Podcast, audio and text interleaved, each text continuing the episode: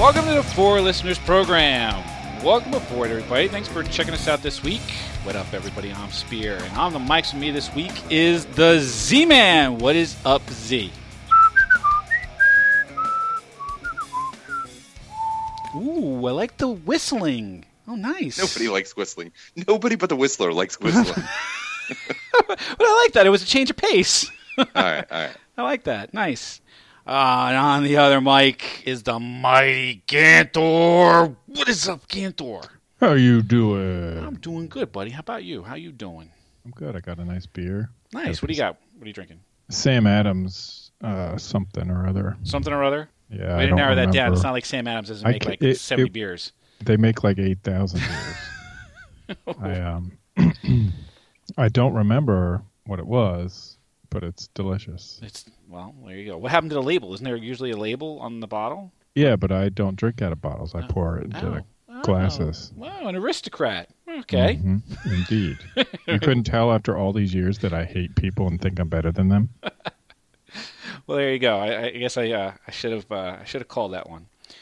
Um, all right, this week something must be done about the the Star Wars special editions, and and I'm I'm prefacing this with an article that I read on the Ringer uh, a couple of weeks ago about J.K. Rowling, uh, the creator of the Harry Potter universe and all of its uh, all of its works.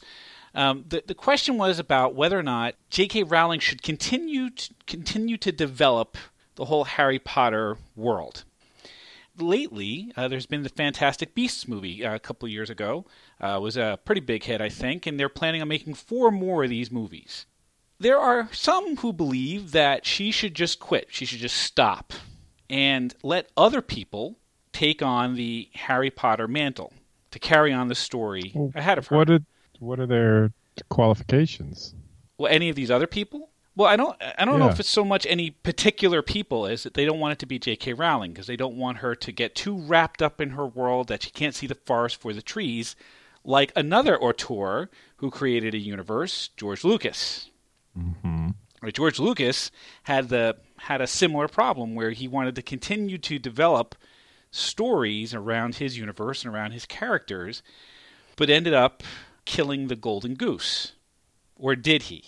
There's a, a point that's made in this article that if it weren't for the Star Wars special editions that came out in the uh, in the mid '90s, it was 1997 for the 20th anniversary, where Lucas went in and changed a whole bunch of stuff, um, put in a bunch of deleted scenes, added a lot of different special effects, um, even changed some of the uh, uh, some of the scenes within the movies, uh, wiped out whole scenes and replaced them with others. There were some people that were saying, "Why, why, George? Why did you do that? Why did you rape my childhood?" Were, Yeah. did, did you feel like that when you saw those movies in in the uh, in the nineties? Yes, I did. I was I was very disappointed with what they've done too. uh, Was there anything that the whole basis of, of characters that I'd grown up with. there was one scene in particular, one scene in particular that drastically altered a, a, a major character. That's correct. Um, That's enough for me. There was the one made that the whole Greedo and Han scene in the cantina where Greedo and Han are facing each other down. And if I'm, I'm spoiler alert. If this is a spoiler for anybody listening to this, I'm sorry. It shouldn't be. But there's a scene in the cantina where Greedo is saying, "I'm going to take you in the Jabba," and he goes over my dead body, and then shoots Greedo In cold blood. in cold blood. It's kind of like a gunslinger with his gun under the table. Yep. And Lucas decided that that wasn't what he wanted the character of Han to be. He wanted he had established Han in the later movies to be a little bit more of a you know kind of a daring do type of person, but not exactly cold blooded. So he had Greedo shoot first, so as to make Han a little bit more sympathetic, a little less cold blooded.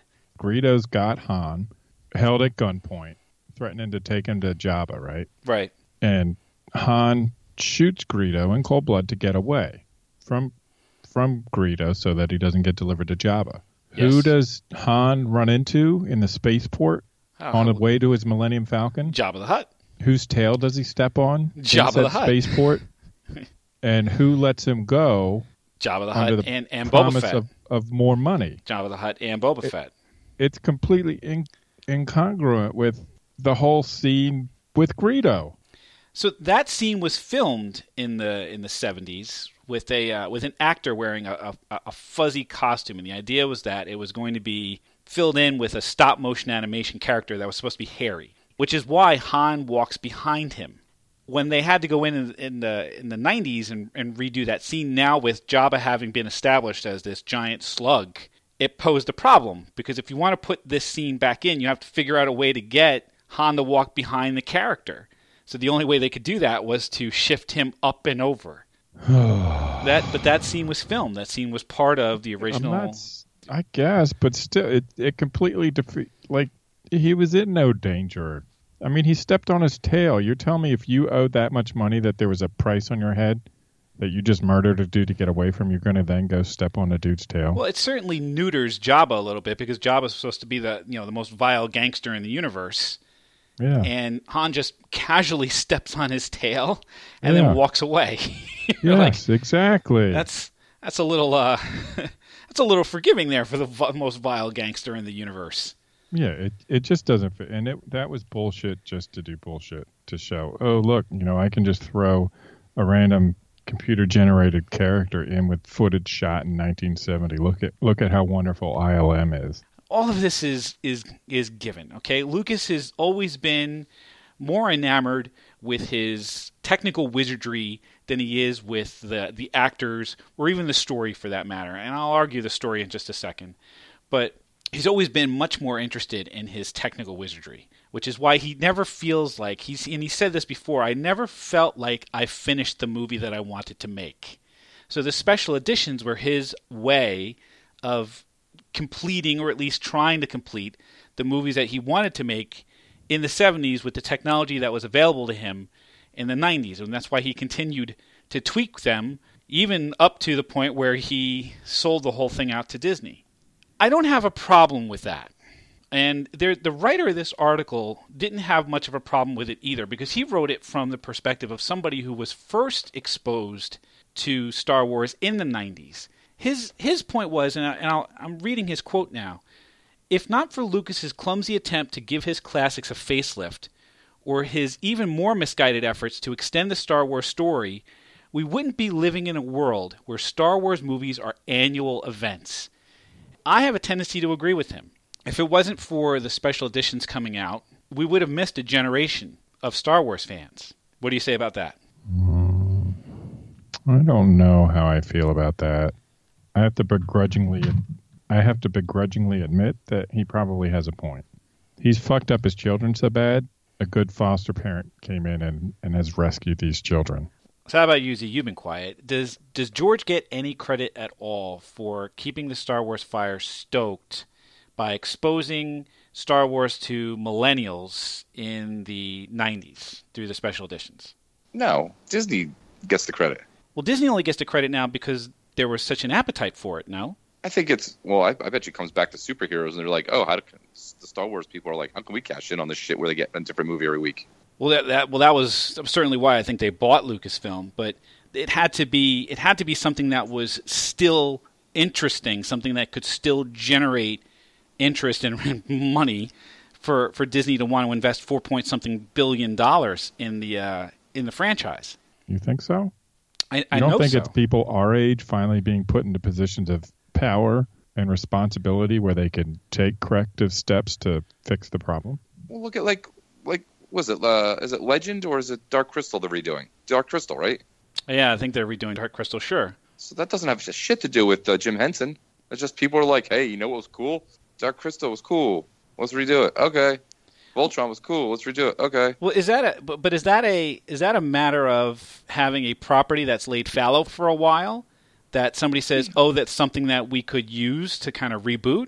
Or is that because there's been interest in Dark Crystal or Voltron now over the course of the last 30 35 years? I think There's it's no- just the the banal, empty mindlessness of Hollywood just scraping for stuff that they can get cheaply and Yeah, it's the- with. It's the people from our generation now finally in positions of power at these like, studios. Millennials don't give a fuck. Yeah, they don't care about anything except cats. except cats. So so there's no, there's nothing to be said then about Star Wars still being this behemoth of pop culture over the course of the last 40 years that Lucas has kind of stoked in the No, 90s and again in the early aughts with the prequels leading all the way up to 2012. You're you're just telling me now it's it's because you know, our generation is is now in the Hold on. position of making Hold on. making choices. it it may be credited to Lucas in bringing that stuff out. Okay, I could maybe agree with that, but not because that was his plan. He just he's an idiot and he just keeps stumbling into winning lottery tickets somehow. Like look at look case in point. Look at um, Indiana Jones. There was a movie that never needed to be remade That is and make the make the fourth one. That was what's worse, the fourth Indiana Jones or the fourth Star Wars? well that is, you mean the you mean the, the Star Wars one. you mean the fa- the Phantom Menace or Crystal Yes. Skull? Ugh, Yeah. That's a close What's one. what's Crystal worse? Skull. Yeah, I think you're right. yeah, I, I guess, would never watch Crystal Skull again. yeah. Not that I would ever scene- watch Phantom Menace again, but So there you go. Well, but all right, so, but but that brings up an interesting question. Uh, now that Disney bought Lucasfilm, they want to make another Indiana Jones movie with a seventy-something year old Harrison Ford still in the titular role. How? Look, as much as I love the original Indiana Jones movies, you know, as much as I'd like to see a a good Indiana Jones movie again, there's just no way to do it with a seventy-something year old Harrison Ford. Well, sure you can. You can just. I mean, he could still be like the guy who like you told could do him the legend, flashbacks. telling the story. Just like they did uh, at the beginning of uh, Last Crusade, River Phoenix. Well, sure, get another actor to play Indiana Jones. Yeah. Yeah. I'm saying they could keep old Ford and have him flash back to young Ford. God, do you think there's a chance that they might do a prequel now They have to. That that there's so and do another there's no more? story that they have to back their way into. There are no characters that you have to tie together. He's just Indiana Jones all over the world finding artifacts and fighting bad dudes. Yeah, He's it's got to make sure Indiana do- Indy, Indy doesn't die. right. Yeah. Yeah. and he's got to survive. But his his supporting actors could die potentially. sure, Yeah. sure. You could talk about how how badass would it be to have uh, meet young Marcus, right? yeah, yeah. I mean, there's a whole backstory there, that, and they, they did that. They did that too with the Young Indiana Indiana Jones Chronicles. It was a TV show that had uh, Sean Patrick Flanery uh, in the '90s, I believe. It was like the late '80s, early '90s, maybe. And that was all. That was a whole Lucasfilm thing too. So there's plenty of stu- there's plenty. Of, yeah, it was pretty good. There's plenty of stuff to mine there in terms of story, and you could probably do Indiana Jones as kind of like a James Bond type of deal, where they just get different actors to keep playing Indiana Jones. I mean, James Bond has had several actors playing James Bond throughout the decades-old history of of James Bond. I mean, the James Bond movie series is the longest in history. So that's- longer than your mom's movie career? Oh my God! So the so the so it was about it was about ten years ago that Crystal Skull came out. Do you think there's still enough interest in an Indiana Jones movie for it to be a huge thing? I mean, look at what happened with Force Awakens. It was one of the biggest movies of all time. Do you think there's still enough interest in Indiana think- Jones to make it, you know, that big of a blockbuster? I mean, I think there's a lot more Star Wars fans than there is going to be Indiana Jones fans. I mean, Star Trek didn't do nearly as well with all their new movies, and I think it's the same thing. It's just people aren't just aren't as fanatical. And I think I, I, tend to think that that's because there's a there's been a generational thing. Like there was a much much longer gap, you know, between Last Crusade and, and Kingdom of the Crystal Skull as there was between you know what went on in the 90s and then in the prequels and then the what have yous. There was a there's always been Star Wars, always been Star Wars. You, you know what it is though? Is, is and this is one of the things that I always hate about Star Wars is they played it to kids, right? yeah, They always made Star Wars about kids. Star Trek was never about kids. Indiana Jones was never about kids. that's right. Uh, now as well, much as we hate as we hate the Ewok and the fucking Jar Jar, Jar Jar that well that's, and that's BB-8, well, we don't hate BB-8 as much, but uh, you know, it's they're like that annoying sidekick slash uh, uh, um, you know laugh machine. Because it was because it was always been it's always been a kid's story. It, it's always Yeah. been marketed to children, which is why I thought the whole Rogue One thing was a bit of a different step. It was a little bit more of an adult movie that had much more. It was a war movie. It certainly wasn't a kids movie like some of the other Star Wars movies were. Right. And That's the- what they did with Wonder Woman too. They made it a war movie. Right, yeah. And the thing about Rogue One is that it could have been that you could tell that the DNA for a much darker movie was in there, Yeah. but they they it feels like Disney neutered it so that it was still marketable to children. Yeah, they didn't go like Christopher Nolan Batman on it. Oh, it could have been there was the DNA of a much darker movie in there. and Yeah. you you could see it was there, and you could you could see it in some of like the trailer scenes that were cut um, with like dead bodies in the water and Krennic walking through. Like there were so many things that were the imagery in the trailer just alluded to a much darker movie that it feels like got washed by Disney. And you know, you wonder whether or not Disney didn't do the story right, or is Disney just doing this because it's cash now? I, I'm going to bring up a um, uh, a touchy subject, Ganthor. I'm going to bring up the prequels, the movies that shall not be named, because I think we have to finally have this conversation, man. I'm waiting. All right, we gotta have we gotta have this out, man. Did the prequels, in your mind, do more harm or more good to Star Wars? Harm. You think harm? Yeah. Why? I would say good. They turned it from an interesting, semi respectable story into something completely ridiculous. How so? The whole fact that two Jedi couldn't save Anakin and his mother because some race is immune to force persuasion. The fact that everything happens on Tatooine and that Vader built the robots that he doesn't recognize ever later. All that bullshit stuff. Midi-chlorians. Oh yeah, how could I forget that? Thank you, Z. Appreciate you bringing that one up, pal. Why don't we find a unobtainable uh, metal on this planet too, and we'll call it unobtainium? Unobtainium. They did that movie too, wasn't that Avatar? Unobtainium. Yeah. So you think you think they did more harm than good with the prequels?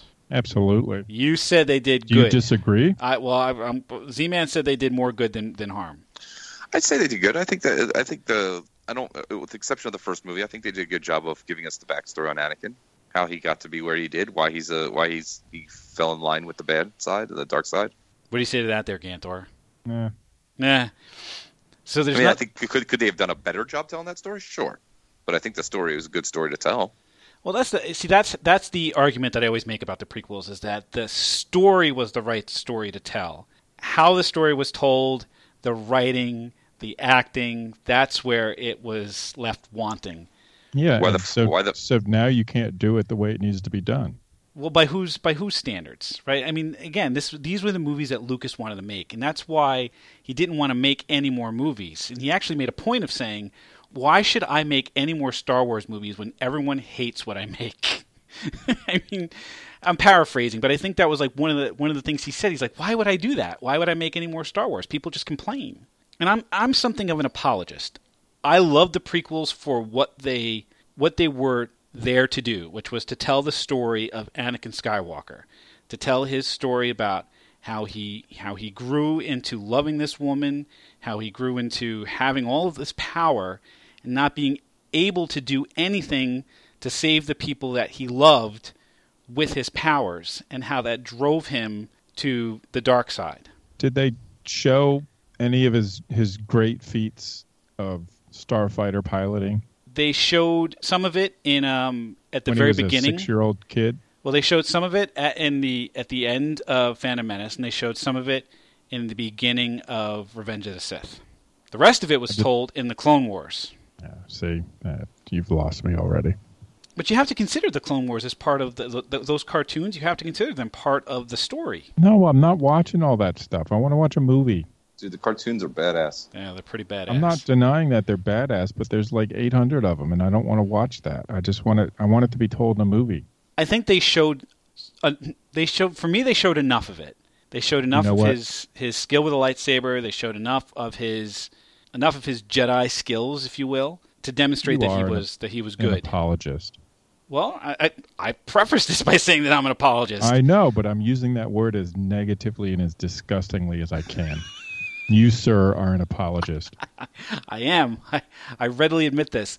And the the nice thing about the prequels for me is that it also showed the kind of the Machiavellian machinations of Palpatine, who eventually became the Emperor, how he kind of created this entire scenario from the very beginning to put himself into a position of power to rule the entire galaxy. That was Lucas's story. Lucas's story was how did Anakin rise and fall? How was he ultimately redeemed? And how was Palpatine kind of a part of this whole overarching story that finished at the end with Anakin redeeming himself? That to me is the genius part of how, how the prequels enriched the rest of the story. To me, that's why they did more good than harm. I will not argue that they were horribly written. Lucas can't write a love story to save his damn fool life. And the acting was so indescribably bad in Attack of the Clones, I won't even begin to defend that. But the story was worth it. What say you? Disagree. Disagree. Could have been done better. As much as as much as you may disagree, do you do you really believe that he did harm with the prequels? I mean, c- can you really Yes. say that? Can you say They're that horrible. given given the absolute interest and the you know the feverish fandom that Star Wars still possesses? Dude, people would have been happy with anything. Do you bel do you believe that people were excited for the for the sequels now, the new movies, as a way of redeeming the prequels? Being all right, well, that, those things were horrible. Let's get some good Star Wars. I'm excited for that shit. I think there's definitely an upturn in expectations now. I think people are, are, are cool with or on board with how it's going, the direction they're taking. Well, certainly after Force Awakens, it was such a big hit. But even before that, I mean, when Disney announced that they bought Lucasfilm, they immediately announced in 2012 that they were going to put out a new Star Wars movie in 2015, and that's when the that's when the, the hype machine started. Do you think that at that point that people were excited for the new Star Wars movies? I think my I think everyone's expectations were set low. So it was the Force Awakens that that kind of restarted the whole Star Wars fandom machine. Yeah, I mean it's also it's, it's you know it's it's it's a new generation, right? You got it's it's the children of the of the Uber nerds. It's the children of the people born in the 70s. Right. So it's our generation's children, the folks Right. that are like in their late 30s, early 40s. They have kids Yeah, around. all my all my friends' kids are like super nerds when it comes to like Star Wars. Yep. So is mine. But like we missed like the millennials, they don't know what the fuck it is all about. I disagree with that. I think the millennials, the millennials are all in on this stuff now. I don't think it is.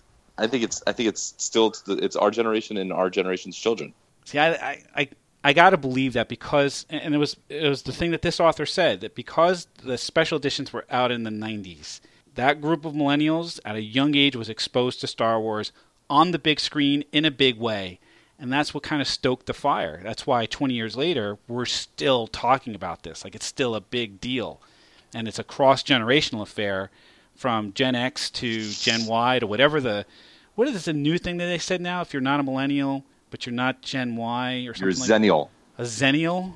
Zennial. Fuck is that about? That is the new term. Zennial. Those motherfuckers too. They're all in on Star Wars. What's this have to do with Harry Potter? It's tangentially related. I can do. I can start any conversation and then make it Star Wars. That's how I do it.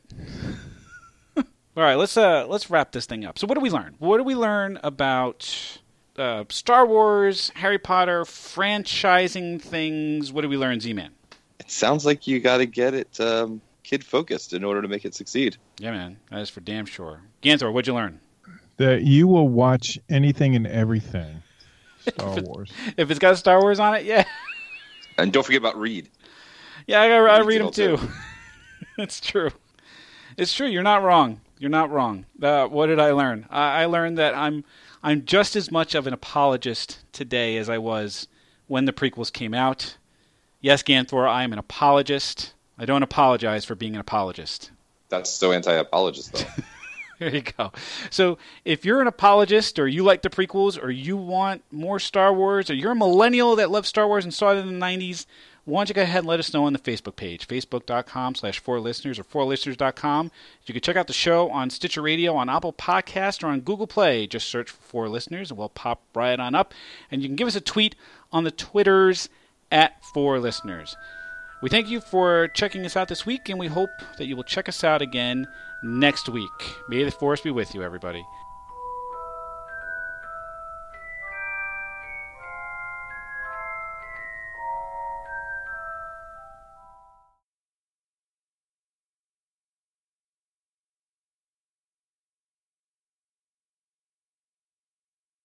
Well, let's be honest. The original version of Jabba the Hutt that was put in there in 1997 was terrible, terrible. In the in the words of the immortal Merrill Reese, it was awful, awful, awful, awful. It was bad. Your And- your Mel Reese is way better than your Charles Barkley. I know.